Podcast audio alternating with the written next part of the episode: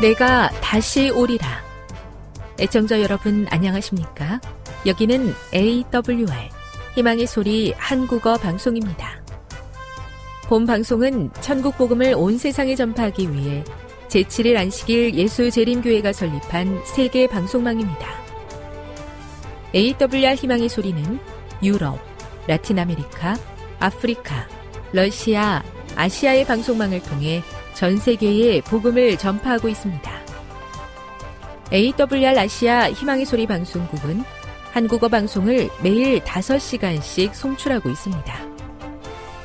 희망의 소리 방송은 인터넷과 스마트폰을 통해서도 언제나 청취하실 수 있습니다. 들으실 수 있는 인터넷 주소는 awr.org입니다. 유튜브로는 awr 코리아로 검색하시면 됩니다.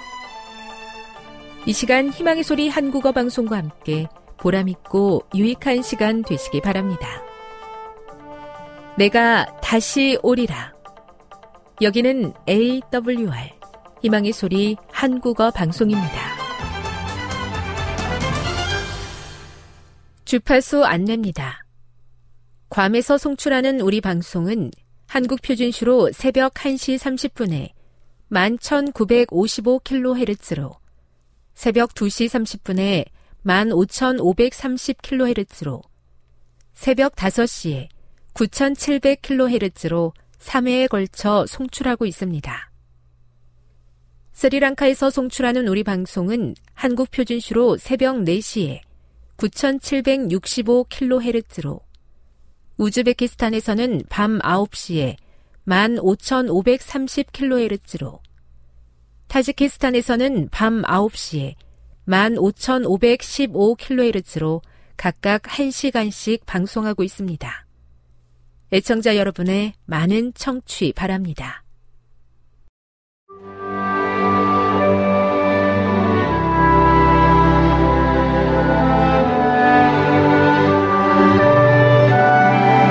읽어주는 교과 넷째 날 6월 14일 수요일 짐승의 표 요한계시록 14장 9절을 읽고 그것을 요한계시록 14장 12절과 비교해 보라.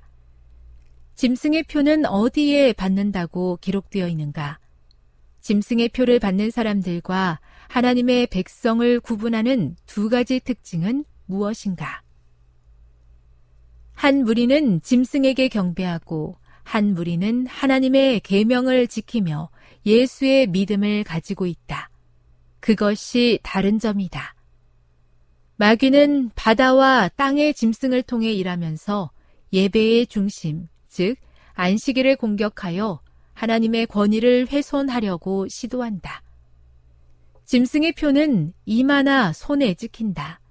이마는 양심, 이성, 판단력이 있는 마음을, 반대로 손은 행동과 행위를 상징한다. 종교의 자유를 제한하는 법이 통과될 날이 다가오고 있으며 아마도 우리가 생각하는 것보다 더 빨리 올 것이다. 양심적으로 하나님의 말씀을 따르고 주님의 참된 안식일을 지키는 자들에게는 사회의 통합과 유익에 반대한다는 낙인이 찍힐 것이다. 성경상 안식일을 존중하는 사람들은 법률과 질서를 물랑케 하고 사회의 도덕적 울타리를 깨뜨리고 무정부 상태와 타락을 초래하고 지상에 하나님의 심판을 불러들이는 자들로 비난을 받게 될 것이다. 양심의 지시에 순종하는 그들의 행동은 완고와 고집과 권위에 대한 멸시로 단정될 것이다. 그리하여 그들은 정부에 대하여 불평하는 자들로 고발당할 것이다. 각시대의 대쟁투 592 로마 교회는 일요일에 예배 드리는 것에 대해 가톨릭 교회는 그 변경은 교회가 한 것이라고 주장한다. 그리고 그 행위는 종교적 문제에 있어서 교회가 가진 힘과 권위의 표시이다 라고 주장한다. 요한계시록은 미래의 전 세계적인 위기의 때에 급격한 정치적, 사회적, 종교적, 도덕적 변화가 강력하게 요구될 것인데 그 변화에서 일요일 준수가 강요되고 그것이 짐승의 표가 될 것이라고 예언한다. 이 모든 것이 어떻게 전개되는지에 대해 정확하게 듣지 못했다. 성경은 우리에게 대략적인 개요만을 제공한다. 하지만 창조주와 짐승의 사이에서 예배하는 문제를 둘러싼 대쟁투가 절정에 이를 것이며 제7일 안식일이 그 중심적인 역할을 할 것이라는 점은 분명히 보여주고 있다. 교훈입니다. 정치 종교적인 세력에 의해 강제된 짐승의 표를 받지 않는 자는 반사회적인 자로 핍박당할 것이지만 하나님의 백성은 계명을 지키며 충성할 것이다. 묵상. 짐승의 표와 관련한 어떤 점에서 인류는 항상 하나님의 편과 사탄의 편 사이에서 나누어졌습니까? 적용. 왜 이 문제와 관련해서 중간 지대가 있을 수 없을까요? 우리가 정말로 누구 편에 있는지를 어떻게 확실하게 알 수 있습니까? 영감의 교훈입니다. 계명의 준수 여부가 하나님과 짐승 경배를 구별함. 예언은 짐승과 그 우상에게 경배하는 자들에게 경고한 후 성도들의 인내가 여기 있나니 저희는 하나님의 계명과 예수 믿음을 지키는 자니라고 말한다. 이와 같이 하나님의 계명을 지키는 자와 짐승과 그 우상을 경배하고 그 표를 받는 자를 대조적으로 기록한 것을 보면 하나님을 경배하는 자와 짐승을 경배하는 자의 구별이 하나님의 계명을 지키는 것과 범하는 데 있는 것이 분명하다. 각시대 대쟁투 445 다수의 선택을 따라 양심을 희생하려 한 일을 고백하고 도움을 강구합니다. 연약하고 부족한 종이지만 예수님의 뜻을 사랑하고 따르기를 원합니다. 선과 악의 중대한 시험 앞에서 하나님의 편에 설 수 있도록 은혜와 믿음을 주시옵소서.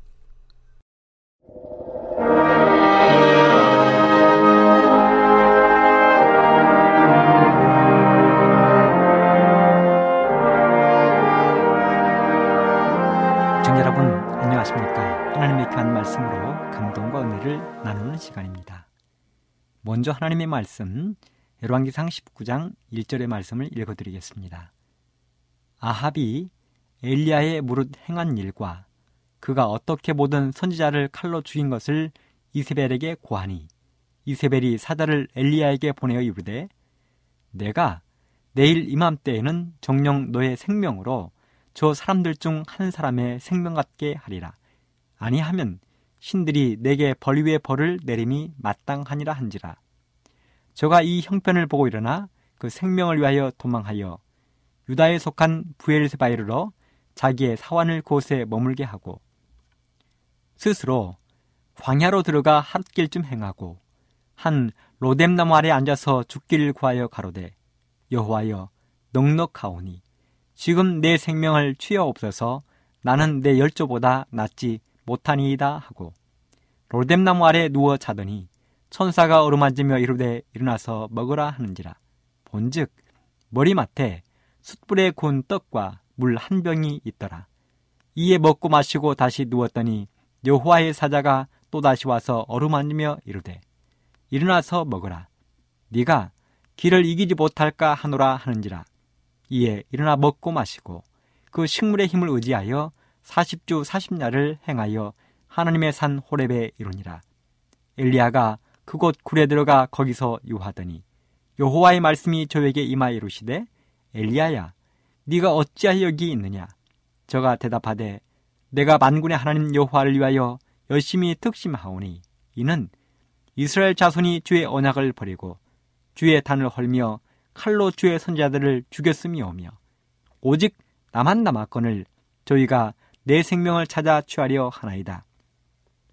여호와께서 가라사대 너는 나가서 여호와의 앞에서 산에 섰으라 하시더니 여호와께서 지나가시는데 여호와 앞에 크고 강한 바람이 산을 가리고 바위를 부수나. 바람 가운데 여호와께서 계시지 아니하며 바람 후에 지진이 있으나 지진 가운데에도 여호와께서 계시지 아니하며. 또 지진 후에 불이 있으나 불 가운데도 여호와께서 계시지 아니하더니 불 후에 세미한 소리가 있는지라 엘리야가 듣고 겉옷으로 얼굴을 가리우고 나가 굴 어귀에 섬에 소리가 있어 저에게 임하여 가라사대 엘리야야 네가 어찌하여 여기 있느냐 저가 대답하되 내가 만군의 하나님 여호와를 위하여 열심히 특심하오니 이는 이스라엘 자손이 주의 언약을 버리고 주의 단 헐며 칼로 주의 선지자들을 죽였음이오며 오직 나만 남았건을 저희가 내 생명을 찾아 취하려 하나이다. 좀 긴 성경 말씀을 읽었습니다. 저는 오늘 이 말씀을 중심으로 우리의 안테나를 하늘에 고정시키자 하는 제목의 말씀을 준비해 보았습니다. 지금 저희들이 듣고 있는 이 방송은 원래 단파 라디오를 통해서 방송이 되었습니다. 그런데 시대가 흐르면서 인터넷 시대가 되고 스마트폰 시대가 되면서 지금은 인터넷을 통하여 매우 깨끗한 음질의 방송을 들을 수도 있습니다. 또 스마트폰을 통해서 이제는 걸어가면서도 이동하는 버스나 기차 안에서도 이 방송을 들을 수 있습니다. 참으로 편리한 세상이 되었습니다. 하지만 아직도 이런 문화를 누리지 못하는 사람들이 더욱 많다는 사실은 우리의 마음을 아프게 하고 있습니다. 단파 라디오의 방송은 몇 가지의 장점과 단점이 있습니다. 장점은 나라와 나라 사이의 국경에 관계없이 멀리서도 누구나 들을 수 있다는 사실입니다. 그래서 저희 방송을 멀리 태평양에 있는 아름다운 섬 괌에서 송출하지만 온 세상에서 우리나라의 반대편인 2014년 월드컵에 열렸던 남미적 브라질 아르헨티나에서도 그리고 가깝게는 우리 북한 동포들이 살고 있는 북한에서도 조선적 동포들이 가장 많이 살고 있는 중국과 러시아에서도 또 더 멀리는 뜨거운 사막의 나라 중동에서도 우리의 방송을 들을 수 있는 것입니다. 지난 4월 대총회 담당자의 말에 의하면 세계 35개국에서 약 15,000명의 사람들이 매일 저희 방송을 듣는다고 이야기해 주었습니다. 이렇게 단파 라디오 방송은 세계 어디에서든지 들을 수 있다는 매우 좋은 장점을 가지고 있습니다. 심지어는 멀리 배를 타고 바다를 누비는 바다의 사람들에게서도 저희 방송을 듣는다는 보고가 왔습니다. 또 무슨 햄을 통해서 통신을 하는 사람들도 손쉽게 우리 방송을 들을 수 있습니다. 이런 장점이 있는가 하면 거기에 비하여 대단한 단점도 있습니다. 그 단점은 바로 멀리 가기는 하지만 음질이 깨끗하지 못하다는 그래서 잡음이 많이 들려온다는 단점도 있습니다. 제가 2010년에 저희 희망의 소리 방송 홍보를 위하여 중국을 방문할 기회가 있었습니다. 중국에는 우리 조선족 동포들이 많이 살고 있어서 우리 방송을 많은 분들이 듣고 있었습니다. 그 중에 몇 분의 이야기를 이 시간에 좀 들려드리도록 하겠습니다. 사실 연길의 우리 조선족 출신인 목사님 두 분은 실제로 우리 희망의 소리 방송을 듣고 하나님을 영접하신 분들입니다. 그리고 그들의 선교를 통하여 오늘날 연길 지역 조선족 교회들이 많이 세워지게 되었습니다. 그들은 지금도 성실하게 하나님과 교회, 성도들 섬기는 목사로 일을 하고 있습니다. 그 중에 한 목사님은 젊은 날 자기의 고향 용정을 떠나 우한이라는 큰 도시로 유학을 떠나게 되었습니다. 그런데 공부하는 학교와 주변에 우리말을 하는 사람들이 없었다는 것입니다. 그는 외롭고 힘이 들었습니다. 그러다가 그 외로움을 달래기 위하여 조그만 라디오 한 대를 구입하게 되었습니다. 그리고 어떤 방송이 나오는지를 알아보기 위하여 시간이 나는 대로 라디오를 틀어보았습니다. 나오는 방송 대부분이 중국어 방송이었습니다. 그런데 어느 날 우연히 한국어 방송이 희미하게 들려온 것입니다. 그는 너무도 반가웠습니다. 그래서 방송 시간과 주파수를 잘 맞추어 방송을 듣기 시작했습니다. 방송은 매일 아침 6시와 저녁 8시에 1시간씩만 거기다가 잡음이 많이 들려서 불편하기 그지없었습니다. 그래도 한국어를 들을 수 있다는 기쁨에 매일 그 시간을 기다렸습니다. 그는 나중에 알았습니다. 이것이 복음을 전하는 방송이라는 것을. 그렇게 방송을 듣던 그는 드디어 한국 희망의 소리 방송일에 연락을 해서 성경과 이혼의 신, 성경을 공부할 수 있는 여러 자료들을 받게 되었습니다. 그리고 공부를 마치고 고향으로 돌아간 다음 자신의 친한 친구에게 역시 우리 희망의 소리 방송을 소개했습니다. 그의 친구는 당시 북경에서 중국 정부의 공무원으로 매우 성실하게 일을 하고 있었습니다. 그 역시 하루 일과를 마치고 집에 돌아오면 할 일이 없어서 매우 심심해 하던 중 우리 방송을 소개받게 된 것입니다. 그래서 그도 역시 하루 두 번씩 방송되는 우리 방송의 애청자가 되었습니다. 매일 아침과 저녁으로 이 방송을 듣는 재미에 푹 빠졌습니다. 그 역시 잡음이 귀에 거슬리고 불편했지만 한국어를 들을 수 있다는 기쁨으로 매일 이 시간을 기다렸습니다. 여러분, 방송을 듣는데 수신 상태가 양호하지 못해서 잡음이 많으면 얼마나 불편하십니까? 조금만 주파수가 틀어져도 더욱더 잡음이 심해지고 방송이 들리지 않은 것입니다. 그럼에도 불구하고 그도 역시 이 방송을 듣고 끝내는 하나님을 믿기로 결심하고 선택했습니다. 그렇게 결심이 서자 안정된 직장인 공무원 생활을 정리하고 자신의 고향 연길로 돌아갔습니다. 그래서 먼저 복음을 받아들이고 신앙생활을 시작한 친구와 함께 열심히 전도를 시작했습니다. 그 결과 오늘날 연기를 중심으로 천여 명에 이르는 우리 교인들이 자리하고 있습니다. 그리고 두 사람은 다 목사가 되었습니다. 저는 중국에 갔을 때 그 두 분의 목사님과 많은 이야기를 나누게 되었습니다. 그들이 우리 방송을 듣기 위하여 얼마나 수고를 많이 했는지 알게 되었습니다. 우리 방송을 듣기 위해 주파수를 맞추는 일에 얼마나 수고를 했는지 알게 되었습니다. 사실 제가 중국에 갔을 때 저도 우리 방송을 듣는데 우리의 방송의 음질이 양호하지 못했던 것이 사실이었습니다. 잡음이 있었습니다. 저도 그 주파수를 잡아보기 위해서 방 이쪽 저쪽으로 라디오를 들고 다녀보았습니다. 어느 곳에서는 잘 잡히는가 하면 어느 곳에 가면 잘 잡히지 않은 것입니다. 어느 곳에서는 우리 방송이 잘 들리다가도 주파수가 틀어지면 다른 중국 방송이 자리를 차지하고 들어왔습니다. 그들이 그런 수고를 하면서까지 이 희망의 소리 방송을 사랑했다는 사실에 저는 무척이나 감사했습니다.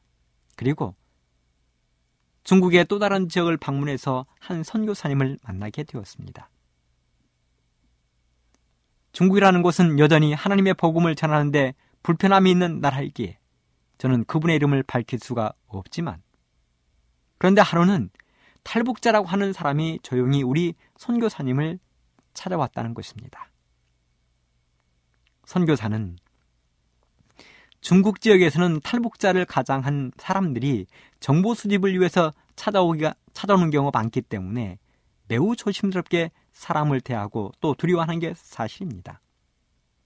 그런데 그분이 선교사님을 만나자마자 자신에게 침례를 달라고 했다는 것입니다. 여러분, 침례는 아무나 받는 거 아닙니다. 그런데요, 난생 처음 보는데 만나자마자 침례를 달라는 것입니다. 저도 복음을 전하는 목사요. 침례를 주는 안수 목사이지만 사실 침례를 위해서는 많은 공부와 학습이 필요한 것입니다. 신앙의 기초와 교회 생활, 성도로서의 자세, 공부해야 될 것이 많습니다. 결정적으로 하나님을 믿기로 선택해야 침례를 받는 것입니다. 그런데 난생 처음 보는 사람이 다짜고짜로 침례를 달라고 하는 것입니다. 그래서 선교사님이 자초지종을 알아보았습니다. 그랬더니 그분이 선교사님에게 자신이 어떻게 하여 하나님을 믿게 되었는지를 이야기해 주었습니다. 사실 그는 탈북자로서 한 중국인의 집에 여러 날을 숨어 있게 되었습니다. 그러다가 어느 날 우연히 주인집 마루에 놓여 있는 라디오가 눈에 들어왔습니다. 그래서 심심하던 차에 시간이 날 때마다 그 라디오를 틀어서 여기저기 방송을 듣게 되었는데요. 앞에 말씀드린 목사님들이 대부분의 중국 방송이 잡혔던 것처럼 그분의 교회도 대부분 중국 방송이 잡혔습니다. 그런데 어느 날은 그의 귀에 매우 익숙한 말이 들려왔습니다. 바로 한국어 방송이었습니다. 한국어로 방송되는 우리 희망의 소리 방송 주파수가 그에게 잡힌 것입니다. 그도 그날부터 우리 방송을 듣기 시작했습니다. 오직 그 시간만이 그에게 유일한 기쁨이었습니다. 말이 통하는 시간이었습니다. 그리고 그도 드디어 하나님을 영접했습니다. 개인적으로. 그러다가 우연히 우리 선교사님이 가까운 곳에 있다는 소식을 듣고 어렵게 찾아온 것입니다. 그렇게 그는 침례를 받았습니다. 이것이 방송의 힘입니다. 비록 어렵게 찾은 방송이요. 잡음 때문에 불편함도 있었지만 그렇게 방송을 듣고 그들은 하나님의 자녀가 되었습니다. 우리들이 어릴 때는 온 마을에 텔레비전이 한 대나 두 대밖에 없었습니다. 그런데 텔레비전의 방송 상태가 깨끗하지 못했습니다. 특별히 비가 오거나 바람이 불 때는 더욱더 그랬습니다. 왜냐 하면 안테나를 달아서 주파수를 수신해 하는데 비바람에 안테나가 돌아가 버린 것입니다. 그러면 어렵게 잡아놓은 주파수가 틀어져 방송이 잡히지 않는 것이지요. 그렇게 안테나가 돌아가 버리면 처음부터 다시 시작해야 됐습니다.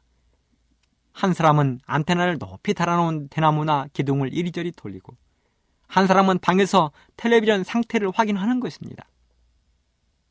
조금만 더 왼쪽으로 오른쪽으로 됐다 안 됐다를 한참 동안이나 외친 뒤에야 겨우 주파수를 잡곤 했던 시절이 있었습니다. 이렇게 방송에 있어서 주파수는 대단히 중요한 것입니다. 이런 것처럼 우리 신앙을 하는 사람들에게도 주파수가 있다는 사실을 아십니까? 우리 믿음의 주파수가 어디를 향하여 있느냐에 따라 우리가 들을 수 있는 소리가 있다는 것을 아십니까? 오직 하늘의 주파수는 두 개의 주파수만 존재합니다. 하나님의 음성을 들을 수 있는 구원의 주파수와 사탄 마귀와 쏘는 멸망의 주파수입니다. 우리가 처음 시작하면서 꽤 긴 성경 말씀을 읽었습니다. 이 이야기를 풀어보자면 이렇습니다. 엘리야는 불과 얼마 전 대단히 중요하고 엄청난 전쟁을 치루었습니다. 사실 엘리야가 그 전쟁을 치룰 때까지만 해도 그리고 전쟁을 마치고 믿음의 기도를 통하여 하늘에서 비가 내릴 때에만 해도 엘리야의 신앙과 믿음은 한치의 오차도 없이 하나님과 연결되어 있었습니다. 엘리야는 하나님과 주파수를 단단히 매기 위하여 길랏 깊은 골짜기에서 기도에 전념했던 사람이었습니다. 주파수를 잡고 있는 안테나가 흔들리거나 틀어지지 않도록 점검 또 점검했습니다. 그래서 그는 매우 깨끗하고 맑은 하나님의 음성을 놓치지 않고 다 들을 수 있었습니다. 하나님이 아합 왕에게 전달하려는 음성을 정확히 듣고 전달했습니다. 앞으로 자신의 말이 없으면 수년 동안 비가 내리지 않을 것이라고 당당히 외쳤습니다. 그리고 그릿 시내가에 숨어 있을 때에도 사렙다 과부의 집에 숨어 있을 때에도 그의 주파수는 하늘과 정확하게 일치했습니다.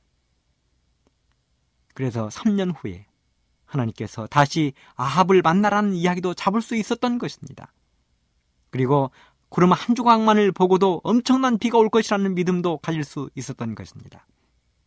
여기까지가 그랬습니다. 그런데 한순간 엄청난 폭풍과 비바람에 그만 엘리야의 안테나가 돌아가 버렸다는 사실입니다. 그 폭풍우는 바로 이세벨이라는 폭풍우였습니다. 이세벨은 외쳤습니다. 내가 내일 이맘때에는 정령 너의 생명으로 저 사람들 중 한 사람의 생명 같게 하리라. 아니하면 신들이 나에게 벌 위에 벌을 내림이 마땅하니라. 아, 이 폭풍, 이 비바람은 얼마나 두려웠던지 그만 엘리야가 잡고 있던 믿음의 손이 힘을 잃고 잡고 있던 안테나를 놓치고 말았습니다.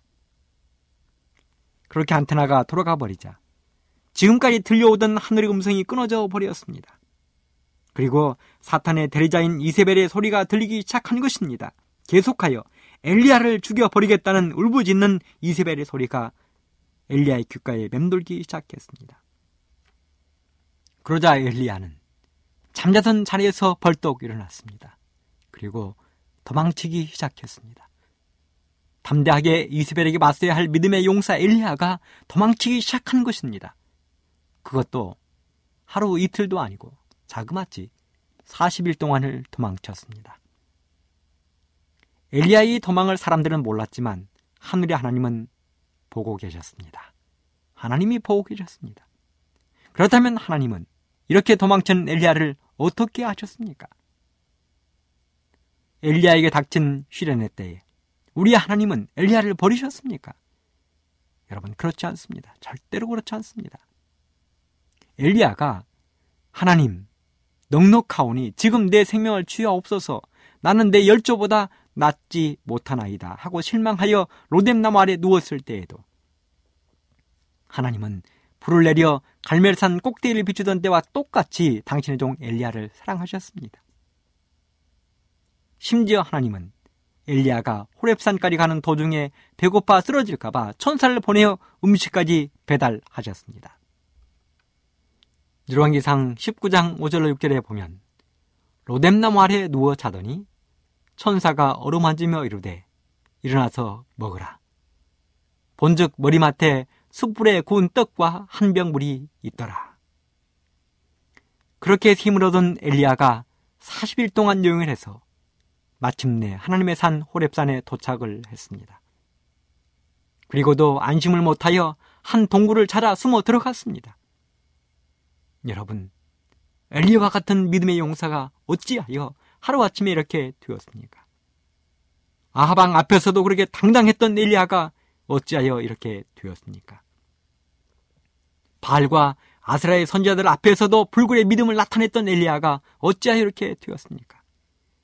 그 이유는 바로 하나님의 주파수를 놓쳐버렸기 때문에 그렇습니다. 이세벨의 유업 앞에서 순간적으로 하늘의 안테나를 붙들고 있던 믿음의 손을 놓쳐버렸기 때문에 그렇습니다.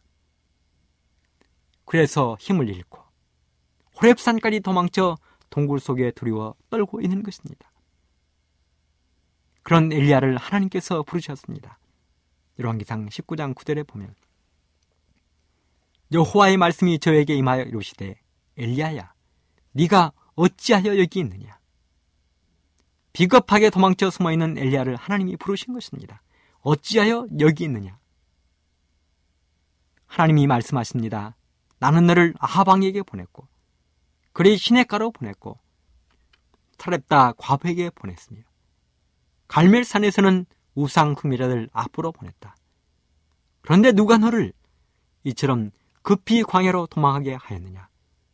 너는 누구의 무슨 사명을 띠고 여기에 와 있느냐? 그러자 비탄에 빠져있던 엘리야가 불평을 토로합니다. 내가 만군의 하나님 여호와를 위하여 열심히 특심하오니 이는 이스라엘 자손이 주의 언약을 버리고 주의 단을 헐며 칼로 주의 선지자들을 죽였으며며 오직 나만 남았건을 저희가 내 생명을 찾아 취하려 하나이다. 이 이야기를 들으신 하나님께서 천사를 시켜 엘리야를 동굴 밖으로 불러내셨습니다. 그리고 산 위에 올라가 하나님 앞에 서서 하나님이 하신 말씀을 들으라 하셨습니다. 그리고 하나님이 엘리야를 찾아오셨습니다.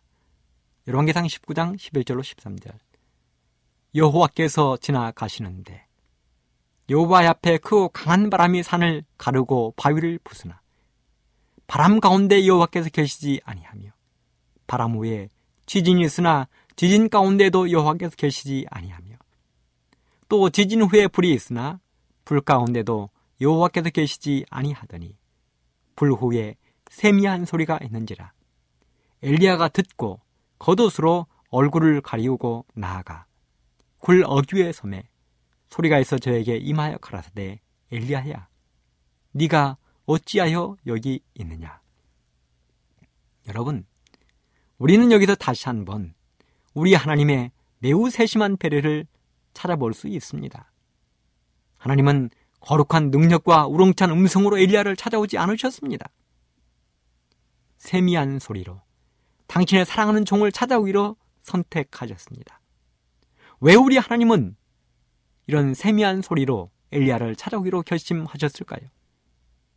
폭풍이 몰아치고 번개불이 번쩍이고 삼키는 불로 찾아오지 아니하시고 조용하고 부드럽게 찾아오기로 결정하셨을까요? 그렇습니다. 엘리야는 지금 심신이 매우 피로했습니다. 지금까지 엘리야는 강하고 강했습니다. 크고 거대했습니다. 접근하기가 두려웠습니다. 하지만 때로 사람의 마음을 감동시키는 것은 웅변이나 논리가 아닌 성령의 아름다운 가마로 찾아오는 것입니다. 성령의 세미한 음성이 사람을 감동시키는 것입니다. 저는 목회하면서 이런 사람을 만났습니다. 그분의 성격은 얼마나 까탈스러운지. 어디 가서 사람들과 어울려 식사도 함께 하지 못합니다. 자기 음식은 따로 싸서 늘 혼자 먹습니다. 먼저 가서 말을 거는 경우도 없고 말을 걸어도 대꾸를 안 합니다. 늘 혼자입니다. 성경은 공부할 생각도 하지 않습니다. 그런데도 불구하고 교회는 꼬박꼬박 잘 나오는 것입니다.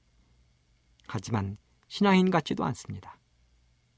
그런 사람에게 어떻게 하나님을 소개하면 좋겠습니까? 여러분이라면 어떻게 하시겠습니까? 그래서 저는 선택했습니다. 멀리서 그냥 지켜보기로. 그리고 그저 기다려보기로. 그렇다고 해서 제가 아무것도 안 한 것이 아닙니다. 어느 누구보다도 더욱더 많은 신경을 그에게 쏟았습니다. 그렇게 4년을 지켜보았습니다. 그랬더니 그분이 얼마 전 저에게 이렇게 이야기를 했습니다. 목사님, 감사합니다. 지금까지 저를 지켜봐 주시고 기다려 주셔서 감사합니다. 이제 저도 교인이 다 된 것 같습니다. 저는 그 말을 듣는 순간 세상을 다 얻은 것 같았습니다. 그렇구나. 성령 하나님께서 그를 감동시키셨구나. 여러분 그 하나님이 지금 엘리야를 그렇게 대하고 계셨습니다. 힘들고 지친 엘리야, 피곤한 엘리야를 하나님은 조용하게 지켜보시고 속삭이듯 말씀하셨습니다. 돌아가고 틀어져 버린 안테나를 다시 돌릴 힘을 하나님은 그렇게 조용히 풀어놓고 계셨습니다. 여러분, 우리가 하나님과 충성스럽게 안테나를 맞추고 하늘의 음성을 들으면 어떤 일이 일어나는지 아십니까? 바로 누가복음 2장에 나오는 양키는 목자들을 통해서 하나님은 우리들에게 그 답을 알려주고 있습니다. 예수님이 탄생하시던 그날 밤, 베들레헴 언덕에서 목자들이 양을 치고 있었습니다. 어두운 밤, 모든 것들이 잠들어 버린 고요한 밤, 모닥불 타는 소리만 간간히 들려오는 밤. 양치던 목자들은 땀 냄새, 똥 냄새로 쾌쾌한 냄새가 나는 옷을 입고 자리에 누웠습니다. 하늘에는 곧 쏟아질 것 같은 별들이 찬란하게 빛을 내고 은하수는 물결처럼 흐르던 밤이었습니다. 그렇게 목자들은 자리에 누워서 이 땅에 오시기로 약속한 메시아의 이야기를 나누기 시작했습니다. 벌써 여러 시간이 지나고 있었지만 한 번 시작된 메시아의 이야기는 그칠 줄 몰랐습니다. 바로 그때 어둡고 고요하던 하늘이 환하게 밝아지며 신비로운 노랫소리가 목자들의 귀에 들려왔습니다. 지극히 높은 곳에서는 하나님께 영광이요 땅에서는 기뻐하심을 입은 사람들 중에 평화로다. 그러자 목자들은 두려워 떨었습니다. 난생 처음 보는 광야에 두려워 떨었습니다. 그때 하늘에서 천사의 음성이 들려왔습니다. 무서워 말라. 내가 온 백성에 맺힐 큰 기쁨의 소식을 너희에게 전하노라. 오늘날 다윗의 동네에 너희를 위하여 구주관 하셨으니 곧 그리스도 주시니라. 너희가 가서 강보에 쌓여 고위에 누인 아기를 보리니 이것이 너희에게 표적이니라. 그렇게 해서 그 길로 마을로 달려간 목자들은 영광스럽게도 이 땅에 태어나신 구주 예수 그리스도를 가장 먼저 뵙는 영광을 누렸습니다. 당대 최고의 랍비들, 제사장들, 성경을 연구하던 서기관들, 율법사들도 누리지 못했던 영광을 목자들은 누렸습니다. 이유가 어디에 있습니까? 그렇습니다. 안테나를 하늘에 고정시켰기 때문에 그랬습니다. 사랑하는 애청자 여러분, 오늘 여러분들의 안테나는 튼튼합니까? 오늘 여러분들의 안테나는 주파수가 하늘에 정확히 연결되어 있습니까? 믿음의 대선지자 엘리야도 안테나가 틀어지니 좌절했습니다. 그렇다면 하물며 우리들이야 물어 무엇하겠습니까? 하나님은 오늘도 개인적으로, 가정적으로, 교회적으로 물으십니다. 네가 어찌하여 여기 있느냐? 너의 안테나는 안전한 것이냐? 주파수는 틀어지지 않았느냐? 하고 부르십니다. 사탄 마귀가 가장 맹렬한 시험으로 영혼을 공격할 때는 바로 그 영혼이 가장 약할 때입니다. 그 시험에 잠깐이지만 모세도 쓰러졌습니다. 다윗도 쓰러졌고 솔로몬도 엘리야도 쓰러졌습니다. 그러기에 오늘 우리도 다시 한번 우리 믿음의 주파수를 하늘에 튼튼히 고정시키게 되기를 간절히 바라면서 이 시간 말씀을 마치도록 하겠습니다. 지금 여러분께서는 AWR 희망의 소리 한국어 방송을 듣고 계십니다.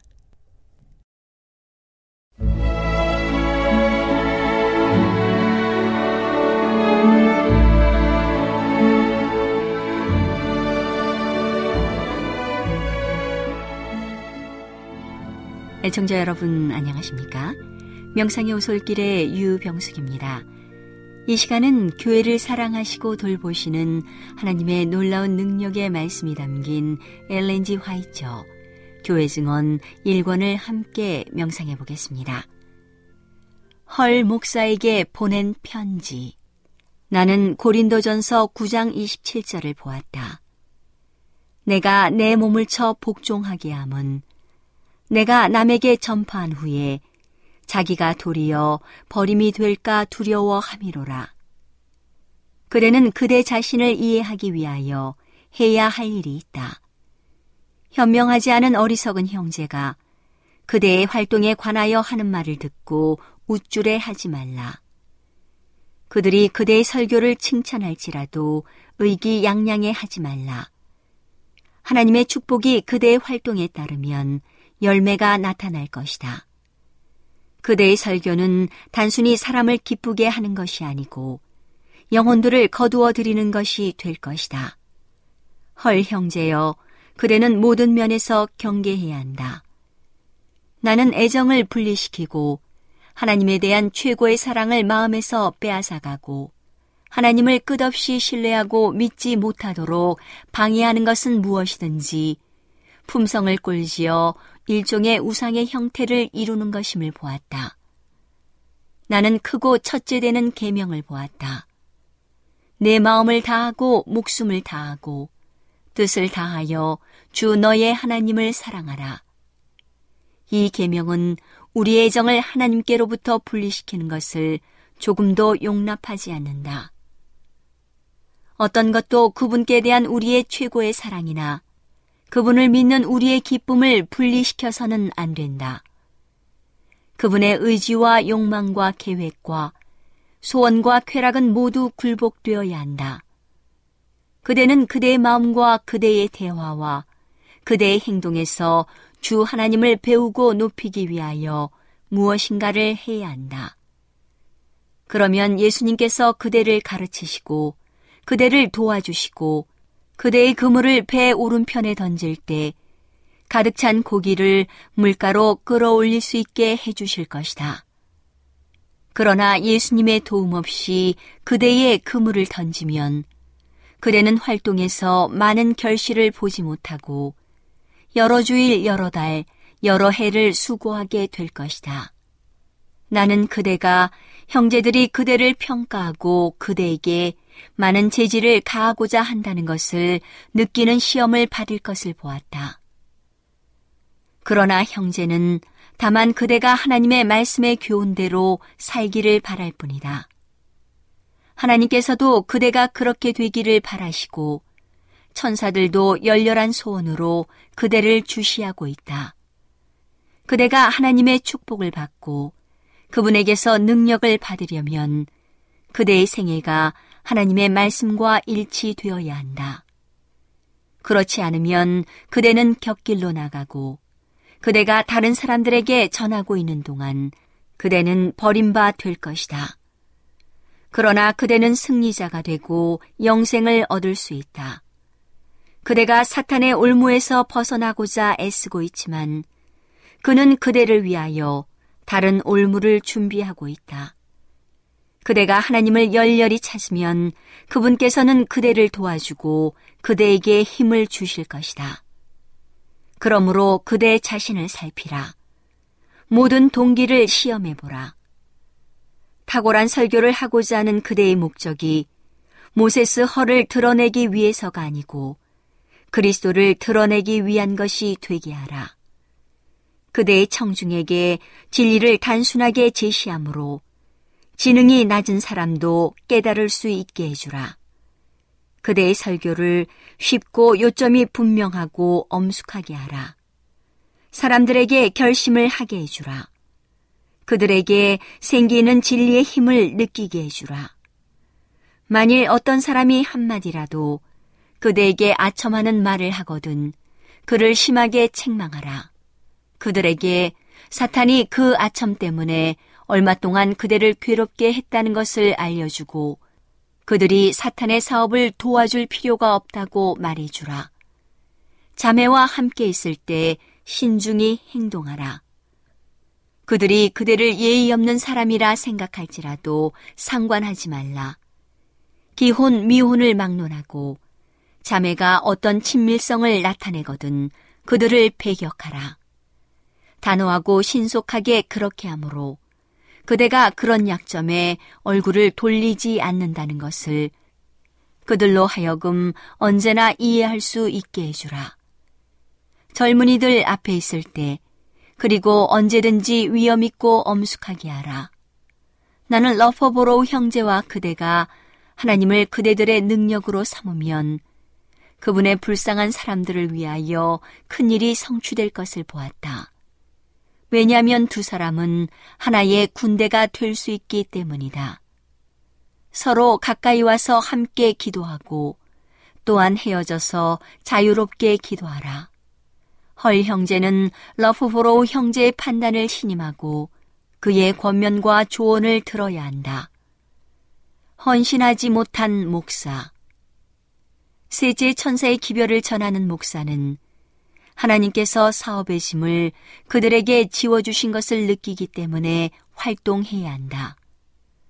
우리의 목사가 어느 정도 절약을 하게 되면 궁핍한 처지에 놓이지 않게 된다. 그들이 부족을 느낀다면 그들은 어떤 처지에 놓이더라도 부족할 것이다.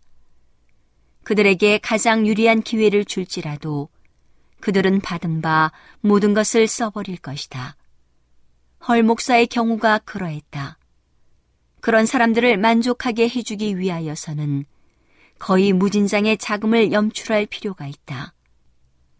오늘은 교회를 사랑하시고 돌보시는 하나님의 놀라운 능력의 말씀이 담긴 엘렌지 화이처 교회 증언 1권을 함께 명상해 보았습니다. 명상의 오솔길이었습니다.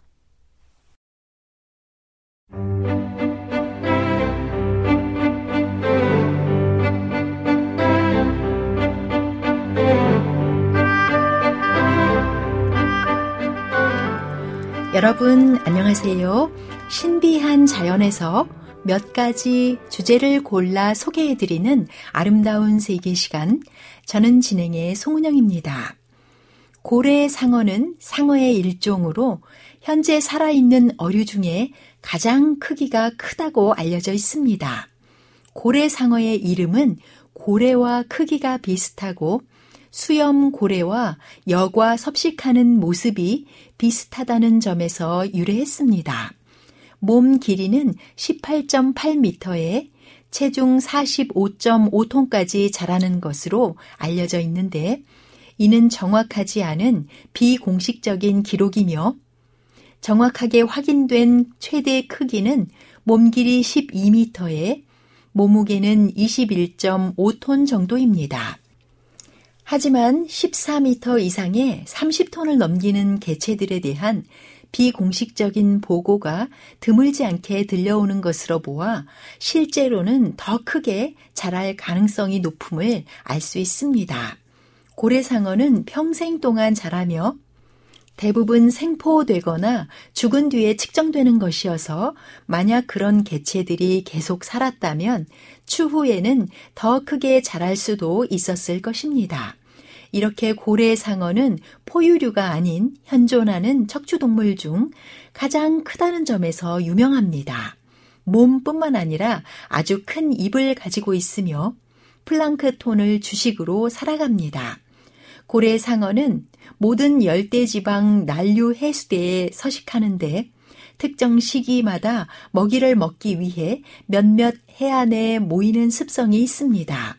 남아프리카 공화국의 남쪽과 동쪽, 남대서양의 세인트 헬레나 섬, 지부티의 타주라만, 벨리즈의 글래든스핏, 호주 서쪽의 닌갈루 해안, 인도의 락샤드위프 제도와 쿠치만, 온두라스의 우틸라 섬, 필리핀의 남레이테주, 소르소곤주, 남카마리네스주, 바탄가스주, 유카탄 반도의 이슬라 무헤레스와 이슬라 홀보쉬, 바하칼리 포르니아주, 멕시코, 인도네시아의 우중쿨론 국립공원, 마다가스카르의 노지베섬, 모잠비크의 이냠바느 근처에 있는 토포 해변, 탄자니아의 마피아섬, 펜바섬, 잔지바르, 아라비아 해와 오만 만의 섬에서 발견되고 아주 가끔 이스라엘의 에일라트에서도 발견됩니다. 보통 연안에서 볼 수 있지만 환초나 석호 또는 강 어귀의 입구처럼 육지 가까이에 나타나기도 합니다. 2012년부터 꾸준히 고래상어가 한국의 제주도 해안과 동해안에 출몰하고 있는데 이는 기후 온난화로 인한 수온 상승이 원인인 것으로 추정되고 있습니다. 고래상어는 폭이 1.5m까지 늘어날 수 있는 입을 가졌고 300에서 350개의 작은 이빨에 10개의 여과 기관이 있습니다. 고래상어는 10개의 큰 아가미를 가지고 있고 머리는 넓고 납작하며 앞에 두 개의 작은 눈이 달려 있습니다. 전체적으로 회색인 편이며 복부는 흰색입니다. 피부에는 개체마다 다른 옅은 노란색의 반점과 줄 무늬가 있으며 옆면에 세 개의 돌출된 부분이 있습니다. 피부의 두께는 약 10cm 정도이며 한 쌍의 등 지느러미와 가슴 지느러미가 있습니다. 성인 상어의 꼬리는 약간 초승달 모양인 반면 치어의 꼬리는 낮은 쪽에 있는 지느러미가 위쪽에 있는 지느러미보다 작은 모양입니다. 그리고 고래상어의 분수공은 눈 바로 뒤에 위치합니다.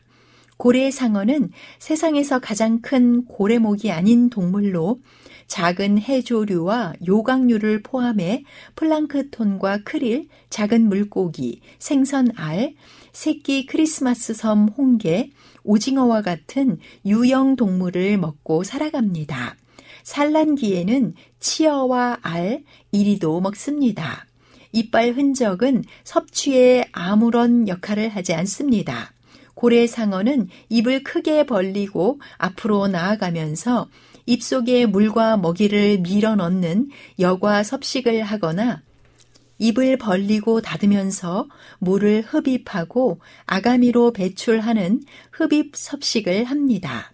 어떤 경우에서든 여과 기관은 물과 먹이를 분리하는 역할을 하는데 이런 특이하고 채와 같은 구조는 아가미를 더 갈고리 같게 만들었다고 추정됩니다. 고래상어의 먹이 분리는 십자류 여과 방식을 사용하는데 이는 먹이가 목 뒤로 넘어갈 때 물은 여과 기관에 평행하게 나가는 방법입니다. 이 섭취 방식을 통해 여과 기관의 표면에 생물들이 손상되는 것을 최소화합니다.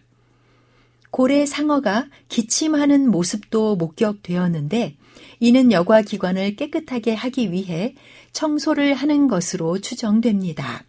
고래 상어는 먹이와 번식을 위해 특정 지역으로 계속 이동합니다. 크기가 거대하지만 고래상어는 유순한 성격으로 사람을 공격하지는 않습니다. 그래서 가끔 고래상어를 타는 사람들을 따를 때도 있을 정도입니다. 물론 고래상어를 타는 행위는 크게 방해가 되므로 상어 연구가들과 환경보호론자들은 반대하는 행동입니다. 1996년 7월에 300마리의 새끼를 벤 고래 상어가 포획되어 고래 상어가 난태생이라는 사실이 밝혀졌습니다. 고래 상어는 알들을 몸 안에 베고 새끼가 60cm 정도가 되면 낳습니다. 새끼는 한 번에 다 깨어나는 것이 아니라 암컷이 수컷의 정자를 가지고 있다가 장기간에 걸쳐 일정량을 두면서 깨어나기 시작합니다. 약 30살쯤에 성성숙이 되고 70에서 100년 정도 사는 것으로 추정됩니다. 2009년 3월 7일 필리핀의 해양학자들은 생존하는 고래 상어 중 가장 작은 종을 발견했는데 그 고래 상어는 필리핀의 필러에 있는 해수욕장에 꼬리가 기둥에 묶인 채 발견될 때 38cm로 측정되었고 후에 야생으로 방생하였습니다. 이 발견을 근거로 몇몇 과학자들은 이 지역이 단순하게 먹이를 먹는 장소일 뿐만 아니라 새끼를 낳는 지역이라 주장했습니다. 여름에 고래 상어가 모이는 것으로 유명한 남대서양 세인트 헬라나에서는 새끼 고래 상어와 임신한 고래 상어 모두 발견되고 있습니다. 필리핀 세부 섬의 오슬롭이라는 지역에는 어부들과 당국의 관리 아래 바닷가 바로 앞 수중에서 직접 고래상어를 만날 수 있는 관광지가 있으며 많은 관광객들이 이곳을 찾고 있습니다. 고래상어가 먹이가 풍부한 어부들의 어장에 나타나 물고기를 집어 삼켜대자 상어 포획을 할 수 없던 어부들이 궁여지책으로 고래상어가 물고기를 먹지 않도록 크릴 새우를 구해서 대신 먹으라고 뿌려준 것이 시작점이 되었습니다. 해변에서 4, 6인용 카누를 타고 3분 정도 나가 물속에 뛰어들면 어부들이 먹이를 뿌려주는데 어디선가 엄청난 크기의 고래 상어들이 나타나 헤엄치는 사람들 바로 앞을 스쳐 지나가며 먹이를 먹어댑니다. 사람들은 물속에 들어가 고래 상어 가까이에서 사진을 찍으며 상어와 함께하는 놀라운 체험을 합니다. 하지만 상어를 만지는 행위는 엄격하게 금지되어 있고 몰래 만지더라도 감시 중인 사람들이 있어 바로 붙잡혀 큰 벌금을 내야 합니다. 실제로 고래 상어를 만날 수 있는 시간은 10분 남짓이지만 정말 멋진 경험임은 확실합니다. 필리핀에는 이렇게 먹이를 주며 고래 상어를 모으는 곳이 여러 곳 있습니다. 이사야 11장 6절에는 그때의 이리가 어린 양과 함께 거하며 표범이 어린 염소와 함께 누우며 송아지와 어린 사자와 살찐 짐승이 함께 있어 어린 아이에게 끌리며 라고 기록합니다. 거대한 고래 상어와 사람들이 어우러지는 모습은 맹수와 어린 아이가 함께할 하늘나라를 생각하게 합니다. 하나님 나라가 석히 임하기를 바라며 이 시간 줄이겠습니다. 여러분 안녕히 계십시오.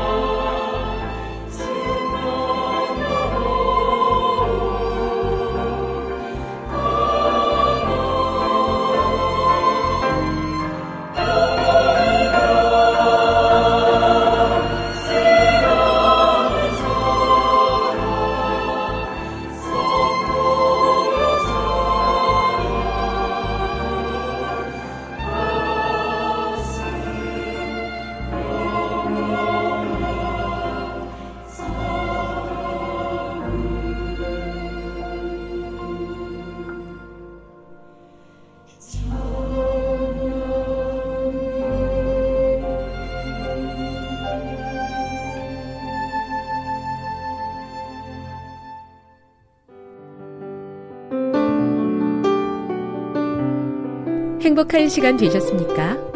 지금까지 여러분께서는 AWR 희망의 소리 한국어 방송을 청취하셨습니다. 방송을 청취하시고 문의를 원하시는 분은 우편번호 02461 대한민국 서울시 동대문구 이문로 1길 11 희망의 소리 방송부 앞으로 편지나 엽서를 보내주시거나 지역번호 02-3299-5296에서 8번으로 전화 주시기 바랍니다. 지금까지 함께 해주신 애청자 여러분들께 감사드립니다.